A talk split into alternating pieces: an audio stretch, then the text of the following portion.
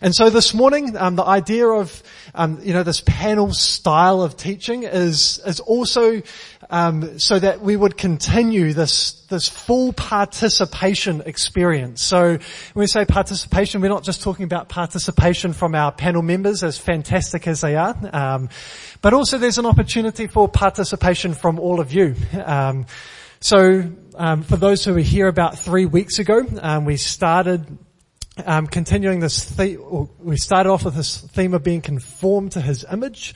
And we looked at Luke chapter 14, 25 to 35. Um, in our panel shared, we had some questions, we had some good dialogue, um, and we want to facilitate that environment again here this morning. So there might be some things that you hear um, that you may not have heard before, some questions that you have, some things that spark something in you. Um, and if that is the case, um, we want this to be a, a platform for, for um, you know, to share um, fr- from our panel, but also for you guys to be able to ask questions. So we'll have an opportunity for that at the end. Is that cool? All right. So feel free to be engaged. Feel free to voice your engagement if you like something. You're welcome to say. If you dislike something, you can say. We're all right with that. um, but for, the, for a start, uh, turn your Bibles to uh, Luke chapter 14, and that's where we're going to camp this morning.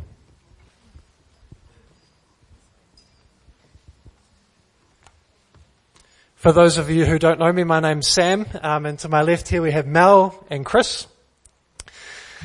And uh, hopefully we are not unfamiliar faces unless you're new here. All right. So three weeks ago we had a look at this awesome passage in Luke chapter 14. In my Bible it's called discipleship tested. And seeing as we only got to part A of the first verse of about 10 verses, we're going to be continuing with the same passage because there's so much in here that speaks um, of God's eternal purpose and what um, a life looks like when when you see His purpose and you start to live for it. Um, and so um, we're going to start from verse 25. Um, discipleship tested. Now large crowds were going along with him, and he turned and said to them, if anyone comes to me and does not hate his own father and mother and wife and children and brothers and sisters, yes, even his own life, he cannot be my disciple. Whoever does not carry his own cross and come after me cannot be my disciple. For which one of you, when he wants to build a tower, does not first sit down and calculate the cost to see if he has enough to complete it? Otherwise, when he has laid a foundation and is not able to finish, all who observe it begin to ridicule him, saying, this man began to build and was not able to finish. Or what king, when he sets out to meet another king in battle, will not first sit down and consider whether he is strong enough with 10,000 men to encounter the one coming against him with 20,000? Or else while he, while the other is still far away, he sends a delegation and asks for terms of peace. So then, none of you can be my disciple who does not give up all his possessions. Therefore, salt is good but if even salt has become tasteless, with what will it be seasoned? It is useless either for soil or for, or for the manure pile and is thrown out. He who has ears to hear, let him hear. Mmm, that's exactly right. Powerful passage, eh? Confronting passage. And last week, or sorry, three weeks ago, we, we started to work our way through this passage, looking at the first verse and then the first part of the second verse. And the, the, the key theme we talked about was, does Jesus really mean we must hate our, our brothers and sisters, our mother, even our wife? Is that not a bit intense, over the top? Or is Jesus onto something that really is for us? So we looked at this word hate and um, we talked about this hate being, you know, in, in my Bible it says um, in the footnote, uh, you know, in comparison, to detest in comparison for our love for Him. So Jesus here is setting Himself apart and He's wanting to set us apart to wholehearted devotion to Him above any other person, above any other possession. We use the typology of marriage and said actually in a marriage it's completely reasonable and normal to be set apart wholeheartedly devoted to one bride or to one husband. And that in that context, it's entirely normal to be set apart, um, to have devotion for one person as opposed to any other man or woman. And we, we talked about God's eternal purpose and so when we see what His purpose is for us as His body, to see that the, that the scriptures themselves are set in this macro context, a bride being made ready for her bridegroom. All of a sudden these scriptures that once seemed harsh make, start to make sense when they're read in that context. That we're to be set apart um, as a people of his own possession.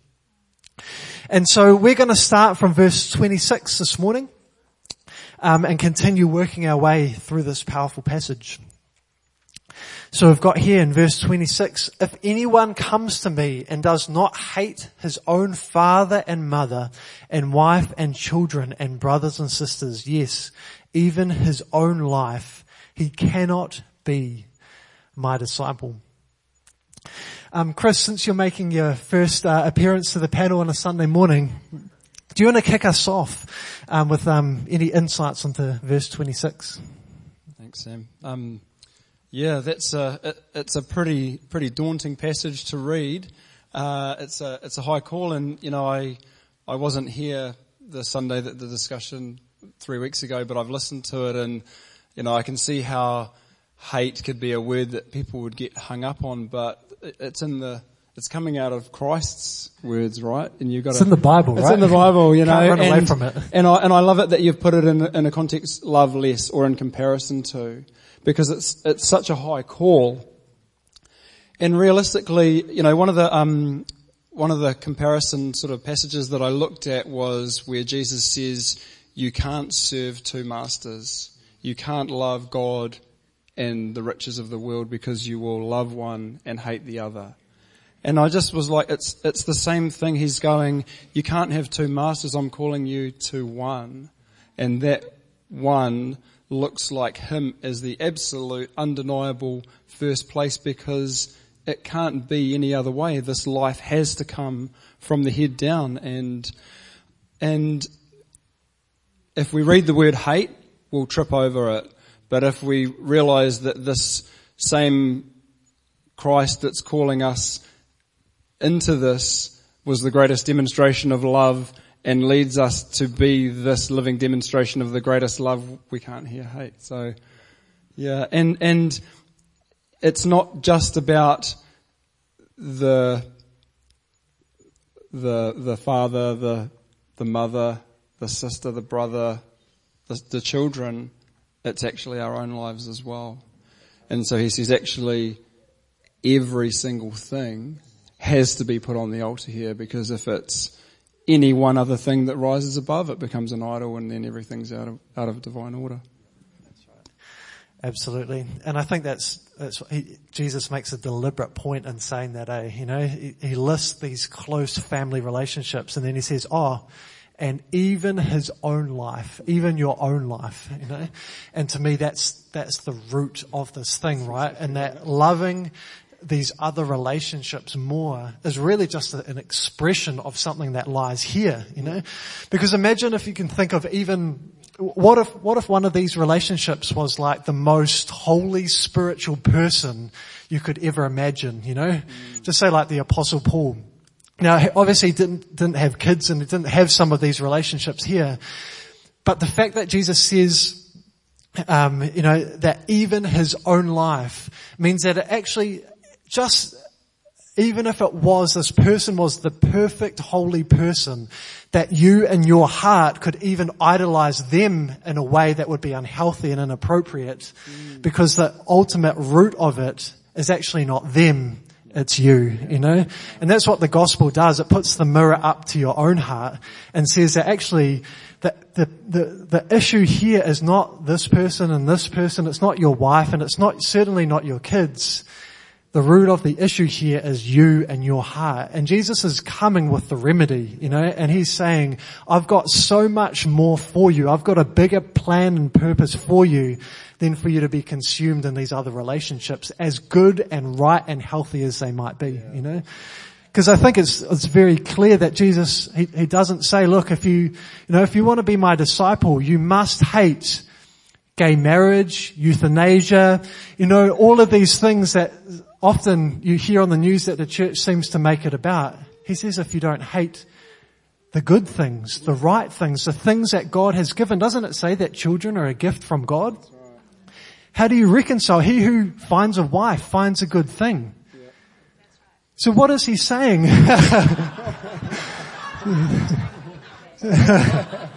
I'm pretty sure it says who who finds a husband. but you can see here the paradox that if you take the word and the, the words and not the word, you're going to get into trouble. If you take the letter of the law and not the heartbeat of the gospel, you're going to miss the point. You know, it never was about those things.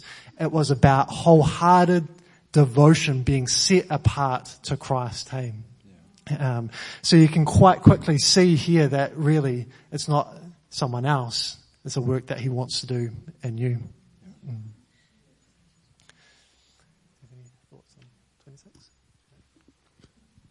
Um, there's another passage in um, in John 12 that just for me kind of expands on that same thing, and it's um, uh, John 12:23 says, "Now is the time for the Son of Man to be glorified." Let, this is um, from the Passion Translation, which I'm reading at the moment and loving.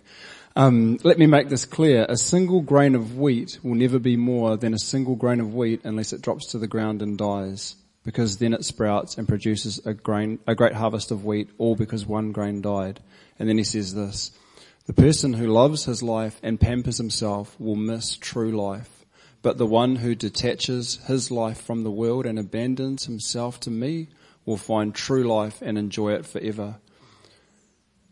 If you want to be my disciple, follow me and you will go where I am going. And if you truly follow me as my disciple, the Father will shower his favor upon you.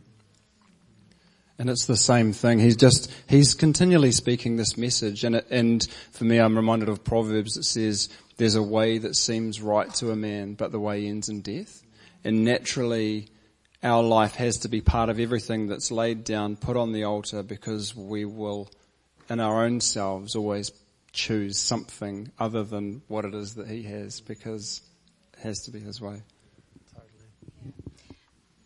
There's a saying that says, you know, know that the price of always saying me, me, me is to forget the real you. And when I say the real you, it's the Christ self in you. And I think that's what discipleship is, it's, it's losing that old me to find life in Christ and that the cross and the, the gospel is actually the greatest equalizer and that the cross actually the death to ourselves is if we know that the, what the cross actually means for us personally, um, we, we, we start to understand the value.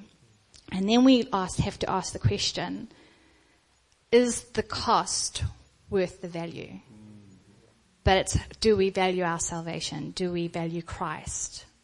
Um, on the cross, if we, we think of Christ with his arms out, you know, and the, the, the word cross also talks about uh, being like a stake. And it, it's this stability, this credibility, this reliability, this sign of you can stake your life on me the truth, which is, and again, that word truth is the first letter, middle letter, and the last letter of the alphabet, which, which of the Hebrew alphabet, which talks about Christ being the beginning, the end and holds everything in between. And so we, we look at the cross and I, I, just felt this morning we really have to paint a picture and the value of the cross again to understand because then we go, oh man, it's worth the cost because him justifying us is the weighing, we see those old weighing scales. It's an equal, like he's made us equal, justified, just as if I never sinned, but better than that, to live just as he did. And that's the beauty. It's the, the equality, the substance that has been poured into us. And that's the value. It's the value of Christ in us. Um, that, yeah, it's, uh, it makes the cost worth it. Yeah. And to value the cross is to, to allow the cross to have its perfect work done in us, right? You know, that he, like Mel has said, he's justified us but now the reality of the cross is that we actually start to live as those who have been dead and have been brought back to life, you know? That what the cross paid for, we now actually live in and live from. That we don't just live having been justified and then life just continues on as normal, you know? Um, but that the but that the cross would go to work within us, and um, like we've like we have on our um, on our screen, you know, to be conformed to His image is to live from the life that the cross paid for for us, you know, and to choose that life, to be, to choose to be conformed to His image is, is of far greater value than any other earthly natural possession, hey, you know, to be set apart from every human and natural thing and to be joined to Him. Yeah. I think that's why verse 27, and whoever does not bear his cross and come after me cannot be my disciple. Again, it's like that, it's, it's losing your life for the cross, that the cross would be made a personal demonstration in us. And I was thinking about uh, where Peter, when Jesus says to Peter, um, who do the people say I am? who do the people say I am? So some say, well, and someone said, some say you're Elijah, some say you're John the Baptist. And then Christ goes, who do you say I am? Yeah. And this is, this is so big because it's the difference between us knowing our intrinsic worth, our um, inherent value versus the appraisal of man. When we get a house evaluated, like a value appraisal. That is people coming together and developing an opinion on what they think the value of your house is.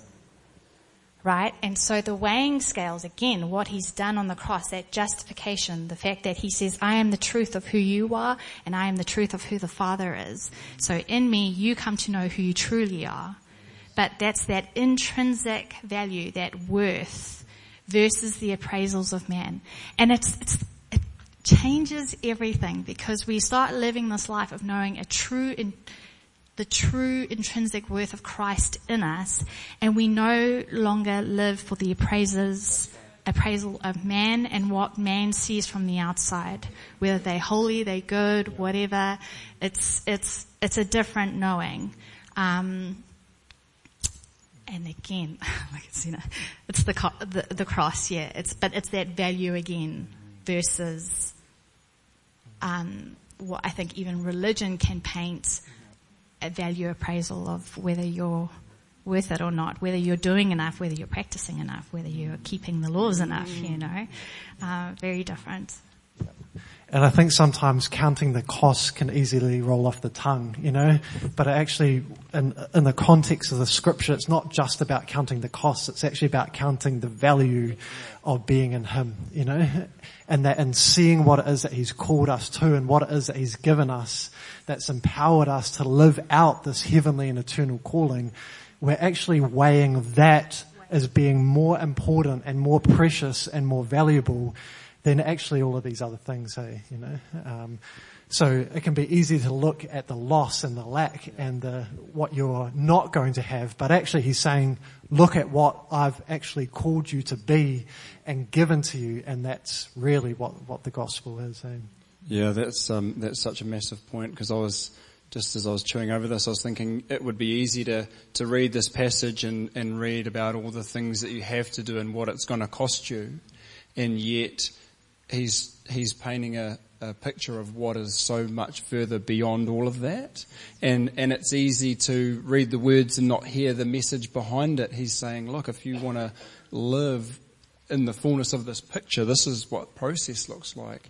And um, there's a similar example when Jesus was speaking to his disciples, and he says, "Unless you eat my flesh and drink my blood, you can't, you, you have no life, you can't be my disciple. And it says at that point that many of his disciples walked away. They said, this is a hard saying. who can, who can bear this? And he turns around to Peter and he's like, what about you? And, and he's like, where else are we going to go? You have the words of eternal life. And for me, I see in that moment that Peter, even though he had a, he was growing in his revelation of who Christ was, he was like, I, I see beyond this. This, this message is confusing, but I'm seeing beyond to something that's giving me much more than an intellectual understanding. This is nourishing my inner man and, and feeding me and, and leading me into who I am called to be, you know? And so I just, you know, I do want to just emphasize what we've been talking about, about it's easy to look at the cross as absolute death. And yes, yes it is, let's not negate that. But it's, it doesn't stay there. This is the door, the path. Christ said, I am the way, and He's leading us into this life abundant. That's right. And, and again, it's like catching this, the, grasping the fullness of the cross in us personally. What it does is actually starts stripping us from needing to be anything other than I am yeah. found in the great I am. Yeah. It's like I am, period. I don't have to be I am, um, I don't know, if I was a lawyer, or I am, you know, a mother, or I am a wife, or whatever. It's it, it's coming right down, stripped right down to, you know what? I just I am, I am in the great I am, and it's it's a completion in identity. All right, shall we have a look at verse 28? Because I feel like there's some real key things here. It says this, For which of you when he wants to build a tower does not first sit down and calculate the cost, we just talked about that, to see if he has enough to complete it. Otherwise, when he has laid a foundation and is not able to finish, or who observe it and begin to ridicule him, saying, This man began to build and was not able to finish. What king, when he sets out to meet another king in battle, will not first sit down and consider whether he is strong enough with 10,000 men to encounter the one coming against him with 20,000? Mm. Or else while he is away, um, while the other is still far away, he sends a delegation and asks for peace. Mm. Okay, I've got a couple of thoughts around that. Um, so I have um, I'm a carpenter for anyone that doesn't know, or a builder, and um, I've been on a job where we've been halfway through a job and someone ran out of money. And it wasn't a small job, it was a massive job. And it just defied logic. I was working for someone else in those days, um, but it defied logic that the person would get so far into a job that was so large and just be like, oh, we're out, we're out of money. And it was like, how did you how did we get here? Like, how is this even happening? Because you haven't even got windows in yet. You know, like this is, this is early days and yet there it is. And everyone just was like, this is out of this world because, you know, I've been building for a, a number of years now and just haven't encountered that very often. It's such an unusual thing. And people were, people were just like, who does that? You know, that was kind of like the, the follow, the, the closure statement. Um, and you know, just going back to 27, because I feel like it ties into that, he says, he says, he who doesn't um, pick up, it, who doesn't bear his own cross and come after me. So there's a twofold aspect to that. One is picking up your cross, and one is coming after him while carrying your cross. And Christ, the prototype, the forerunner, was the perfect example of that. He didn't just say this, he literally did this picked up his cross and walked to his own death. And I'm like, man, this is a big deal. And so, you know, the house or the building of this house is an example of it's not just about deciding to build a house or entering into the process to build the house. There's a cost throughout the process. And I, I feel like there's a couple of things there because Firstly, it just blows my mind that Christ was giving an example of the exact path that he was going to take. In hindsight, every time I've read that, I go, oh yeah, well, he was crucified. And then I'm like, hang on a minute, he hadn't been crucified at that point. He was using it as an example of something that he was yet to go into, but, but scripture says that he knew the death that he was going to die. And he was saying to them, This is, this is my process and it's to be your process as well because I'm the forerunner of this. You need to enter into the same process. Okay. Um, and the other thing that I was just thinking about that, which kind of ties on to that, I was um, listening to this podcast of a guy who is a a bar builder. So he goes, it's like DIY rescue kind of thing. He goes into bars that are doing terribly badly and run down, and he's got a world of experience behind him, and he turns up and he rebuilds the bar with these people that are, that have a failing bar. And he said, it's in America, and he said some of these people, their bar is on knocking on death's door pretty much. They're going to be bankrupt in the next few weeks. And there was this interesting example that he gave where he said he turned up and he saw that this bar was a mess and he said to this, this lady, right or wrong, and you know, you wouldn't necessarily always get away with this, he said, I can fix the bar, but I can't fix this thing about your appearance. This is like a, a super harsh statement, right? And, and she was like, whoa, okay, what? And it was super rude. Let's just call it what it is. But here's a guy who saw something beyond the insult. He said, I need her to realize that the reason that her bar's not working is her. He said, I'm 120 episodes into this show and I've just realized a common thread between every person. Every person is blaming the currency in another country or external circumstances, but the common thread is that every single person in this scenario, they are the problem. And he said, so I had to just hit it at the root, knock her down a few pegs and have her go, is it me? And he said, and from that process, she was able to not only, he didn't use these words, but it wasn't just about picking up her cross, it was following through the process. Where she would actually go, not my way, but your way, I'm going to listen and grow and, and let you lead me where you need to take me to make this thing happen. That's awesome. And I, I think it's His grace to be able to spell out to us not just the initial but actually what it is that he's inviting us into big picture, right? You know? And I think that's why he's saying, guys, it's, it's to your benefit that I spell out to you right from the get-go that, that being my disciple is not just turning up on a Sunday morning, you know? He's saying what, what we're about is so much bigger than this, eh, you know? And I think like, the issue seems to be here is not that they would attempt to build something, it's that they start but can't finish, you know? It's almost, to me, the sense is almost like he's saying, guys, it's almost better if, if this is, if this discipleship is for you, it's probably better that you don't start than you do start but that you don't complete, you know? So let me tell you what this is actually about. It's not about singing songs. It's not about good sermons. It's not about great music. It's about discipleship. And now if you guys are all on board with what this is about, big picture, now let's go, you know?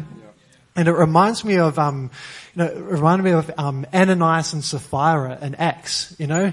And here's a, here's a couple of people who, to set the scene, the church has just really gotten going, you know, and the disciples are preaching and there's, and there's miracles and there's a, there's such a strong sense of God being at work amongst the, the church in a really unique way for the first time in all of human history. And people are literally selling their properties and giving all of the money from the properties um, and laying it at the apostles' feet to support what God was doing on the earth, you know. And here's this couple, Ananias and Sapphira, and they give, they sell their property and they give the majority of the money and they lay it at the apostles' feet. And Peter confronts them and says, why, essentially say, why have you laid only a portion of the money at the apostles' feet? You've, you've held back some for yourself, you know?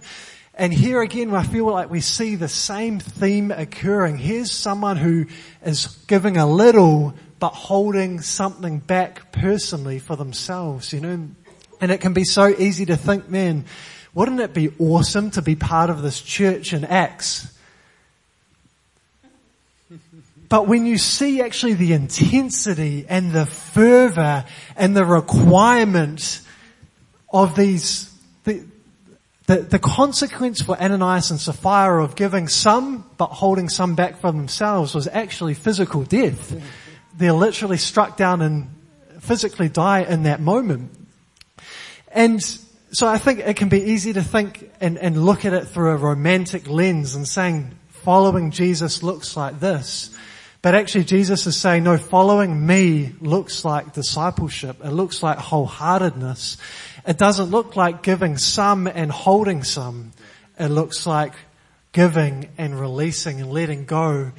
And in the letting go of you and your position and letting go really of yourself, you find life that's a, a new life that's found in Him.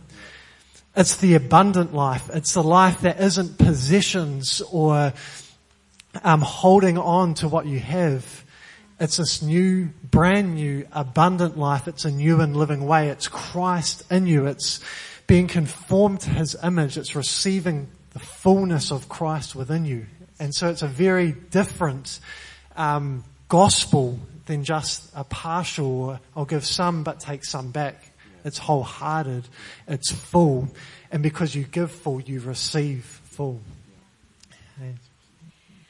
Yeah, again, I think it's the, the task of completing anything with building or, um, you know, if a king led his army and, and then comes to find that he's, has unequal resource or insufficient resource, it's better not to enter into the war. It's better not to enter in to find yourself with insufficient resource. But again, I think it comes back to, is Christ credible? Mm-hmm.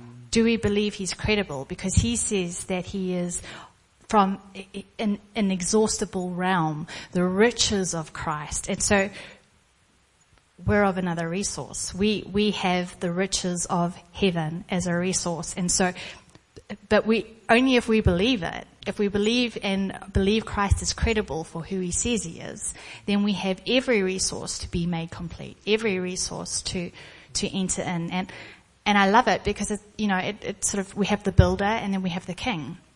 And it's like we, we, when we find that Christ is credible and we trust him, we trust the cross and, and all the resource that the cross provides, we find that we become competent and we become enabled to complete and to take our cross and, and follow.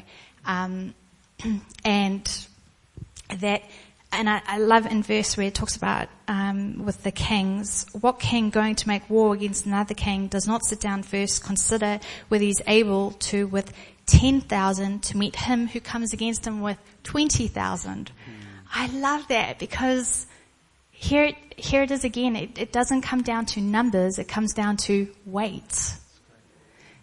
The minority. Why is it the minority? God's people. That, that's why He loves the minority. It's because the minority trust the weight of Him in them, compared to the the uh, the numbers, you know. And I had quite a profound teaching moment the other day um, angels came into my room. No, that's not true. I was watching Bananas in Pajamas. Um, I, I, and I wish I could say with Bella, but she had actually left the room at this point, which I'm sure other parents actually know that this happened. That's legit. Um, and I was quite enthralled with, um, excuse me, the storyline. And um, you know, you got the bananas, and then you know they've got their good friends, the teddies, and they decide to make these go karts. And eat, so, and then they divided into teams and they decided they were going to sort of race these go-karts. But the three teddies come to this point, they're like, hey, bananas and pajamas, to make it fair, you got to get another person to make it three. And I was like, oh, bananas, don't be deceived by the fuzzy bears. You're heavier than them. If you get another person, it's going to slow you right down. Don't do it. They went and got another person and this person was scared of speed. Makes no sense. So I, at the end I was like, too bad bananas. Like you're just, you're making bad decisions. But what it came down to for me again, it's like, it's the weights, you know, fewer numbers, greater weights versus numbers. Quality versus quantity. Yeah, that's awesome, man. Because if Jesus was interested in quantity, he wouldn't be he wouldn't be talking to his disciples like this, say, you know, he, he wouldn't be focused on the quality that he wants to see in them, you know. Otherwise, he, he, you know, he'd be saying, Now large crowds were going along with him. And the story would be very different to talking about, okay, okay, hey guys, this is what true discipleship actually looks like, hey, you know. So there you have it. If you want divine revelation, turn on bananas and pajamas. what time of the day is it on? Netflix. All right, there you go. Anytime, day or night. Direct line to heaven. no, but it is, you know, like God is He's not concerned about his own reputation in the way that we are, hey, and building something flashy and big. He's interested in the, the quality of those who are following him, hey. And I, find that these verses here are, are, are so profound, eh? Because like we're, we're seeing, there, there is an element of counting the cost, but ultimately what it is, is that we are we are seeing, if we were to see what the value is and to see what it is that He's called us to, the cost would pale in comparison to the great worth of what it is that He's called us into, you know? And the cost would no longer be a cost, it would simply be a releasing of what isn't life and a laying hold of what is life, hey? And I think one of the key things for me in, in kind of thinking about this passage, um, this week is, is seeing, I know Greg wrote in, um, in Bird's Eye View, you know, it's, it's your, your view of your finish line that determines how you run. And to me, this passage screams of seeing what it is that we're called to. And when we see that, there's a natural process that takes place of letting go of other things, eh? Yeah. And I was just thinking about, you know, the typology here is, is someone who starts to build but then doesn't realize and doesn't fully appreciate what it is that's required of being a, being a builder or being a disciple. And it made me think of, you know, if, uh, imagine, you know, we, we know of, of sports stars, you know, being part of, say, the All Blacks. And the, the commitment that's required of being part of the All Blacks is not just a one-off, it's not just a one-off event, it's not a nine to five job. It's an absolute lifestyle of devotion where you need to set aside your normal life mm. And to come and be part of something that's so much bigger and so much more important than the daily grind. Mm. You know, and, and so I just imagine thinking, you know, I've been, um, over the last number of months with the, um, the COVID crisis have been working some big hours and I log my time in lieu, you know, my time that I work outside of nine to five or on the weekends. But imagine being selected for the All Blacks and then the coach comes and says, all right guys, first game, Saturday, 7.30 p.m. And you say, wait, sorry, that's outside of normal working hours. training. We're training, we're going to start at 6.30 a.m. on Wednesday, Thursday and Friday. Oh, sorry, I normally sleep in to 7 o'clock. And I get there, can we do 8.30? Oh, actually, we're going to South Africa to play another team. Oh, sorry, um, I've got family commitments. I can't do overnighters. It's absolutely ludicrous to think that if you sign up to some, um, to, to this kind of job that you would have those kind of expectations, right? And yet is what we're about in following Christ not more, not more important than a game? that he says, I'll read you this, the scripture in, in 1 Corinthians.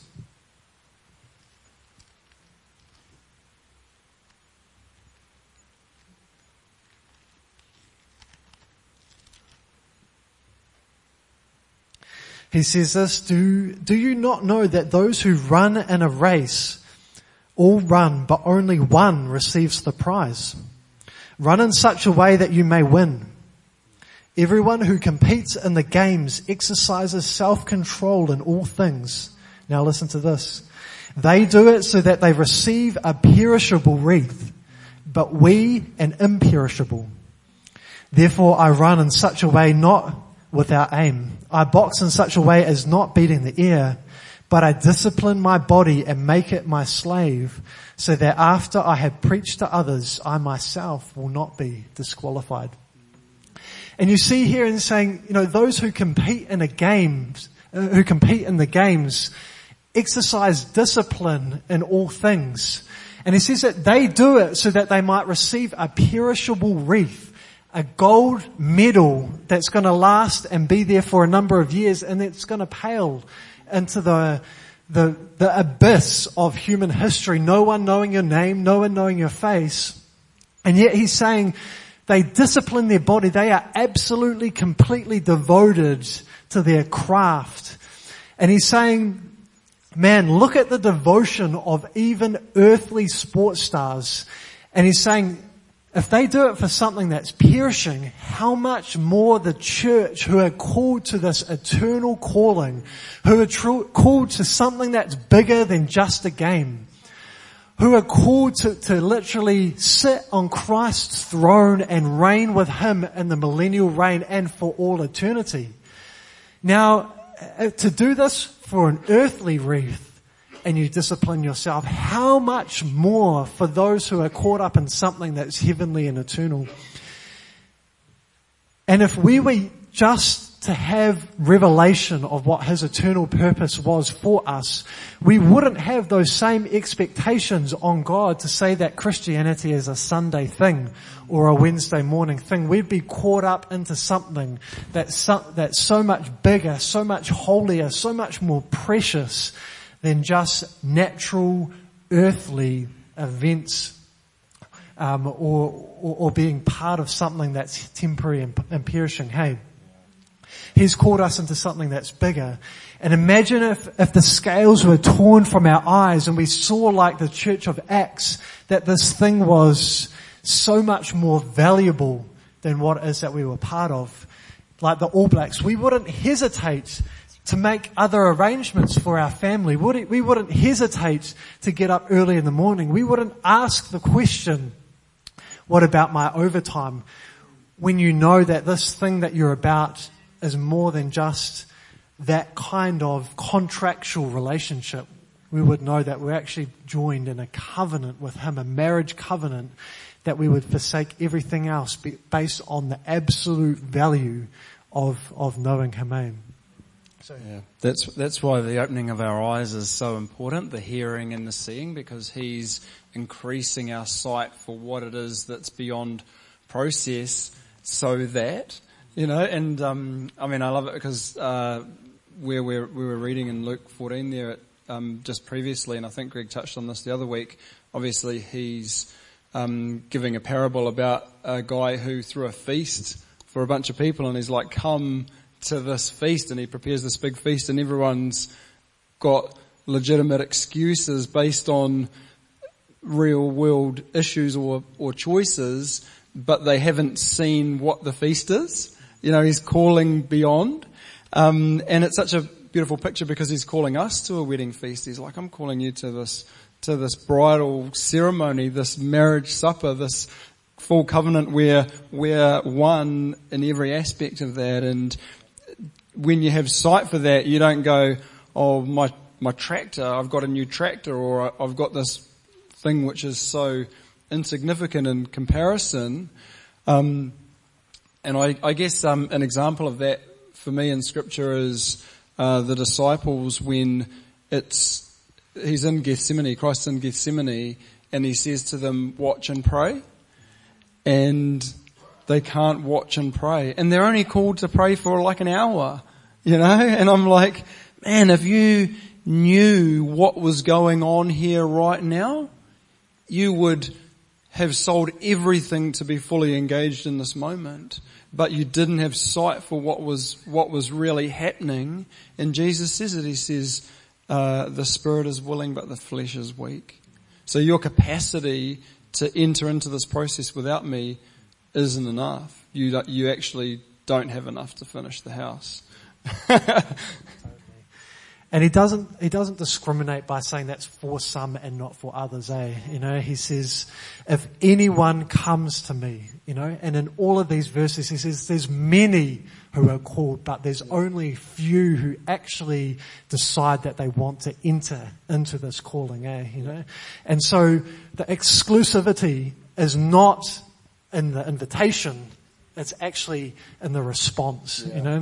He's saying that if, if anyone comes to me, don't, don't write yourself off from this process because his heartbeat is that there would be many that would, that would enter in, hey, you know.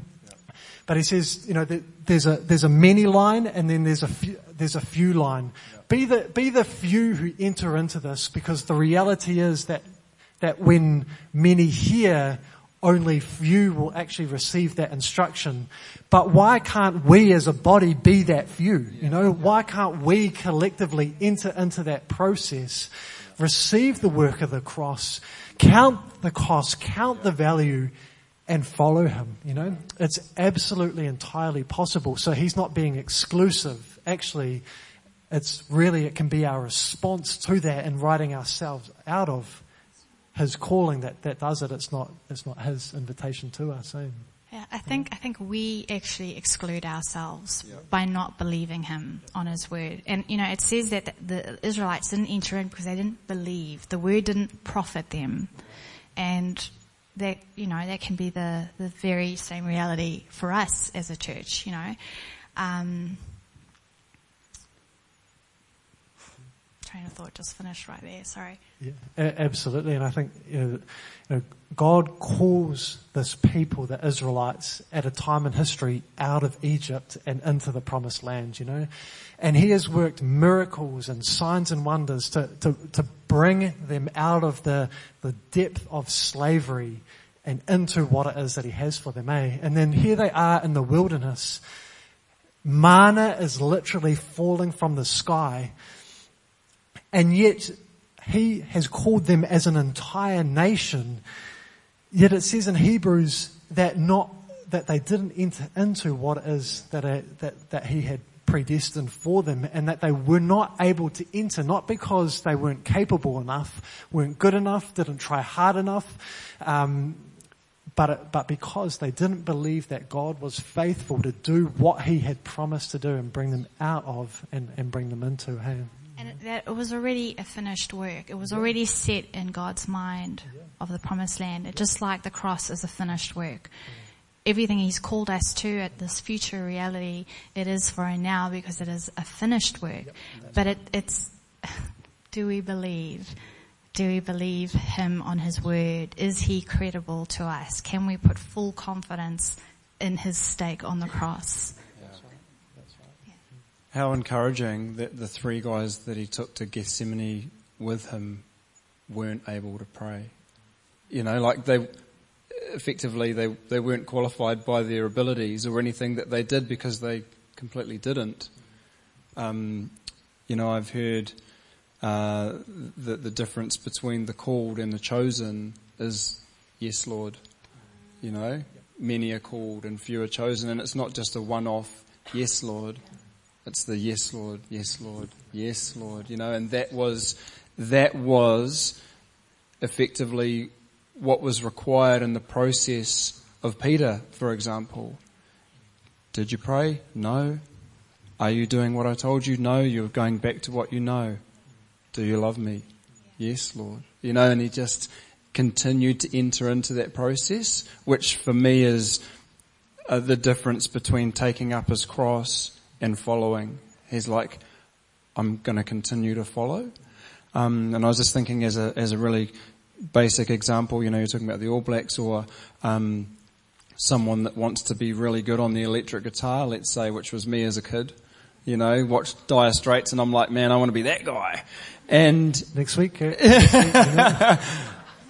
get there. You know what I mean? Because I, I no I, faith, eh? Stage next week. yeah. Um, and so I, you know, there wasn't the continual yes to the process because it's easier to go, yep, I'm in. I'm in Gethsemane and I'm ready to, to bring my sword and die for you, but I can't say yes to this continual process, which is actually where the transformation takes place, not in me turning up full of bravado or ability.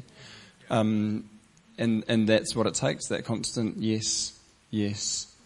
Here when it, here when it's Sunday, here when it's Monday, here when it's 3 a.m. Yeah. Because I'm not just going to go yes in a moment, which is why why oftentimes when we have an altar call, it's like let's not have this emotional response because it's going to cost you more than this moment. Yes, yeah. There's actually a, a surrender of your life that's required.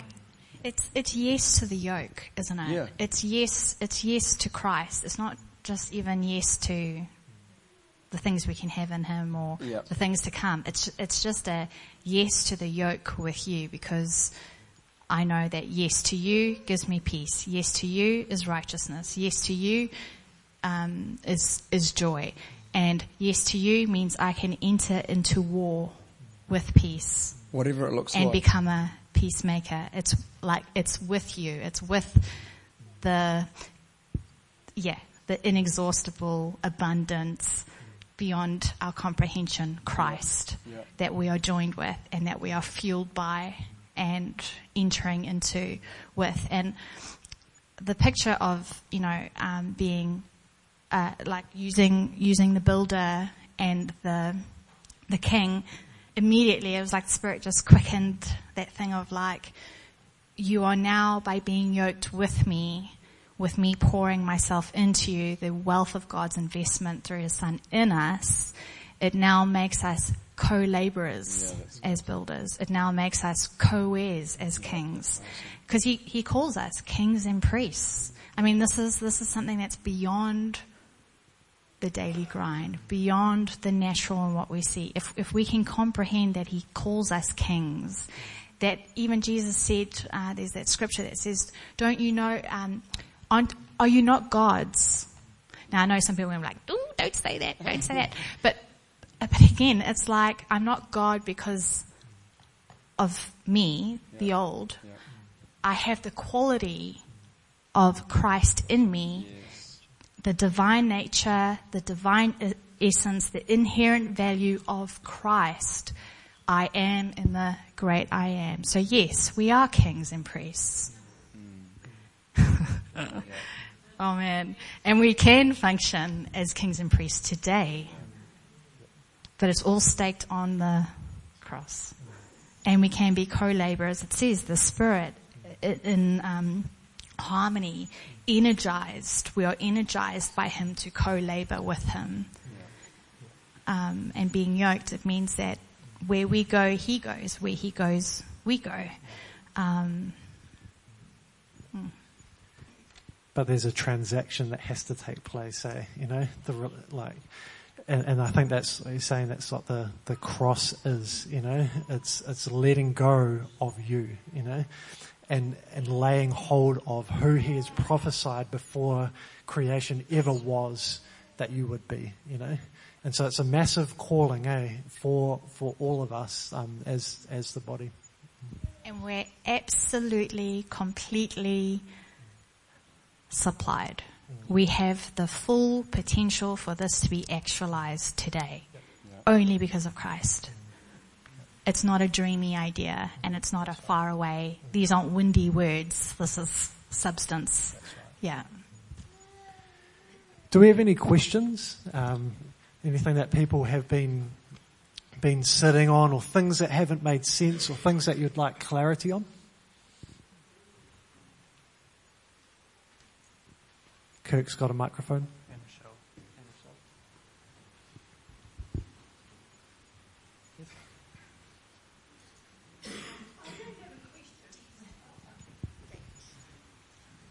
Comment is that I, I first heard this through Chuck Missler, and it best summed it up. He said, God wants to be one on a list of one. And it is that, that you're invited to, excuse me, uh, live a God-ordered life. And that it's like when God says, seek ye first the kingdom of God and his righteousness, and all these things will be added to you. He's promising that when you live a God-ordered life, life will fall into order. And I think someone said that the week before last, that when God orders your life, your life is in order. Mm. That's awesome, Tess, and I think, you know, I think that helps to bring clarity to when Jesus says, if you don't hate you know, your mother, your father, your brother, you cannot be my disciple. You know, he's talking, he say um, that God is number one on a list of one. You know, like to me that that's what he's saying. You know, he's and, and the reason why the word is so intense is because he's not he's not saying God wife. You know, he's saying God. You know, so that you know, so that these other relationships, when when God is at the center of your being don't have the ability to pull and to push and to influence you away from what it is that he's calling us as his body into, eh? You know, um, I almost just see it as like the, the comparison between, um, the influence that, you know, you know, he's saying, um, um, it's, it's a completely different scale to think of when, when you were talking about hate, it's the difference between my family, my son, and my wife, and my chickens. You know, it's like he's saying hate is like it's it's a it's a dividing line. It's it's it's not a ranking order. It's it's actually a complete distinction between actually my chickens have absolutely no ability to change my mood, any ability to change my priorities, any ability to change what I'm living for they're a nice added bonus to my life because they give us some eggs. Well, not as many as they used to.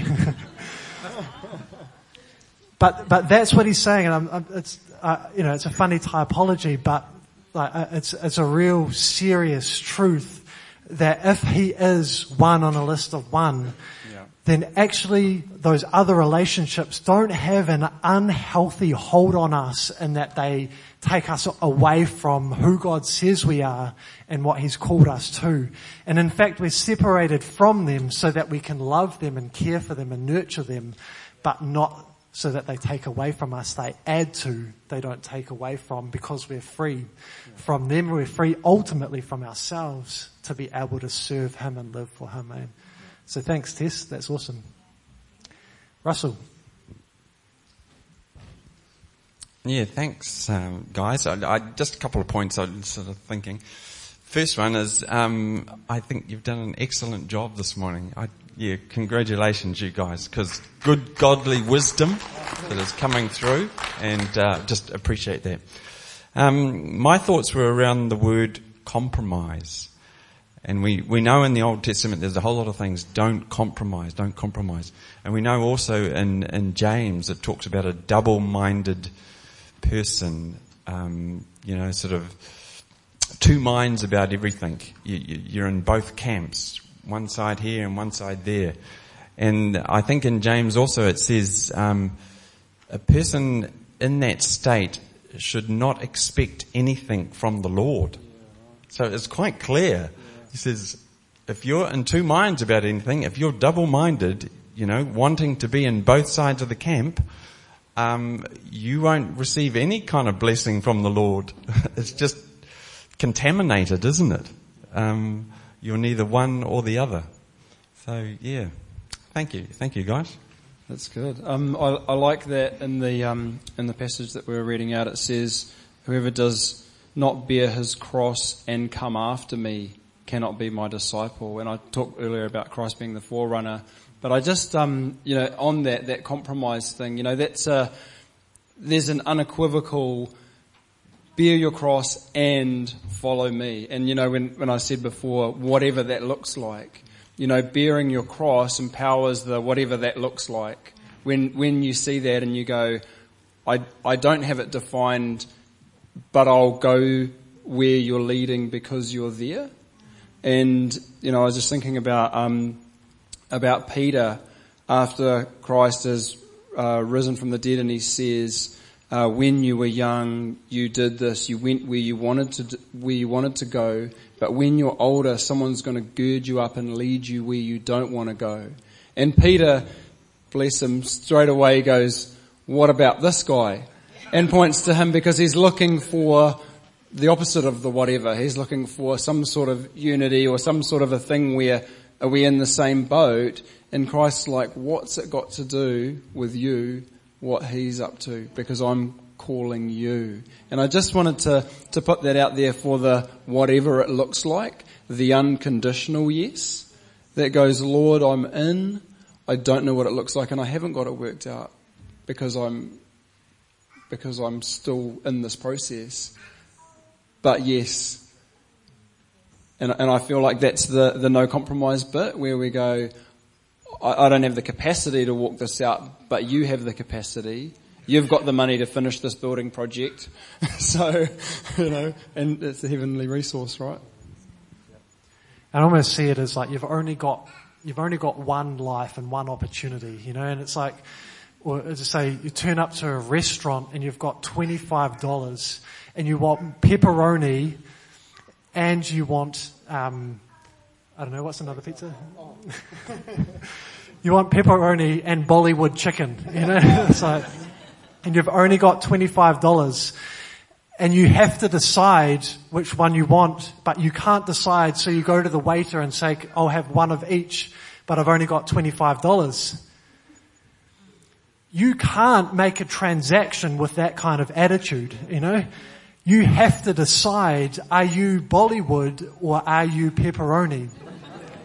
And, and because your, your indecision means that there's actually no transaction that can take place between you and the restaurant, you can't partake of the world. Like to me, this is the, this is the devastating nature of so much of, of modern day church culture is we want both, you know, we want to have our foot in living for the world and the flesh and everything that it offers, but we also want to live for God. And so we're stuck. We can't enjoy the passing pleasures of sin for a time, like it says in Hebrews, but we also aren't experiencing the eternal abundant life of God because we're, we're trying to straddle between two worlds and we're not satisfied with both. But you've got to actually make a decision. Are you for or against? You know, because he says, you know, if, um, you know, if you're lukewarm, you'll be spit out of his mouth. What, what is he saying? You're not going to, I see the, the double-minded person receives nothing from the Lord. And so I think this is, this is what he's, he's pressing on us and saying, guys, the, my, my eternal word declares something it declares who you were from the foundations of the world. Do you want to be who I've called you to be? Because you can't be that and who you were born into in Adam. You've got to let go of one and lay hold of. It's either one or the other. It's death or life. It's gather or scatter. It's, it's life or death, you know? And so he's saying, choose. What, what, what will you choose? Are you prepared to enter into, not just choose to choose me and enter into this process daily, or are you prepared to, to keep living for you? And you'll, it's okay, but you, you just won't experience the, the, the full overflowing abundant life. Hey. Right. Sam, I've got a question. Yep. Um, and I think you maybe have, have spoken a little bit to it already, but what does it mean to, for us to count the cost? Like, thinking about it in, in the prospects of before you build a house or before you go to war, it's easy to see where you need to do that. Um, but often I feel like with the Lord, He asks you something before you really know what you're getting into. Um, so, so how do we know, how, what does that look like to count the cost? Great question to me, I think like the, I think like we talked about, it's counting the cost, but it's also seeing who he's called us to be, you know? And so we're talking, the, the theme of this session is being conformed to his image. So the, the, the, like, God himself declares who it is that he, that he is and who it is that he's called us to be. And so to me, like, ultimately counting the cost looks like. He said that this is who we are and his cross has, um, you know, his cross from before creation has said this is who you are. And so in a real practical sense, it means that anything in our hearts and in our minds that's not aligned to how he sees us and who's called us to be needs to go. You know, it's, to me, this is repentance. It's, it's it means that if there's attitudes, if there's mindsets, if, um, you know, it, it means that when we're confronted with a situation and these things rise, maybe we see them in ourselves, it means that we're quick to repent. We're quick to say, God, you've, you've said that this is who I am. I'm not going to live in this anymore, you know? And His Word comes and it cuts and divides. And through revelation, we receive in us a new substance of life. It's Christ Himself. So to me, it looks like repentance from who it is that we were and entering in through revelation to who He says that we truly are. Does that answer your questions? Yeah, really it does. good. And I just want to use an example of, um, for instance, like counting counting the clock, the cost, but sort of knowing the value out of a place of love. Again, that that being yoked. You know, like when when Kirk proposed and I said yes to marriage. I don't, I didn't know what was going to be ahead for us. But what I was saying yes to is I am saying yes to yielding and I'm saying yes to now being adaptable with you. And that comes at a cost, but it comes at as a cost to the old Melissa Mersham, the old name. It, it comes to a, it's a, a leaving and cleaving and a, a yielding and a adaptability. And then as you enter into this yoked life, the, cost actually starts becoming not really a cost anymore. And you, you sort of, it says leave your, you know, if you can leave your possessions and it's sort of like, man, I, I am someone's special possession. He calls us his special possession. So we don't, in comparison again, the possessions actually hold no value compared to the value of Christ that I hold. Um, you know, again, and the, the gospel and discipleship doesn't call us to poverty as such. But Christ would say for you not to know who you are, the true self, the Christ self, is to live in poverty. So again, this yielded life where we become adaptable to the new way of seeing and hearing and functioning as He is. Uh, words, things in our lives all take a complete new meaning. Possessions, we don't even know what those really are anymore. Do you know what I mean? Like, it's, um, it, it affects us in every way. Um, so yeah, it's the yielding, the adapt- adaptability. That's awesome. All right. Well, I think we're at, we're at time, but if if others have questions or want to dialogue about anything, we, we'll be we'll be around this morning tonight. Um, so feel free just to come up and we can we can talk more. Um, so Chris, you want to just pray for us and we'll and we'll finish up. Oh, Father God, thank you so much for this morning and thank you that though you have presented us with something that could be potentially heavy, Father, you've always uh, increased our sight and our vision and always made a way. And so God, we thank you for the promise. We thank you for what it is that you are calling us into. We thank you for your Holy Spirit that empowers this transformation who comes to reveal the Christ in us. Um, and we just thank you, God, that you are so wonderful, so amazing, so big and so abundant, God. And we thank you that while we talked about what it is that we are laying down, what we really talked about is what it looks like when we lose our life for your sake to gain true life. And so Father, I just pray that you would solidify this word in every heart this morning and continue to water that which you have planted, Father. Amen. Amen. All right. Thanks, team.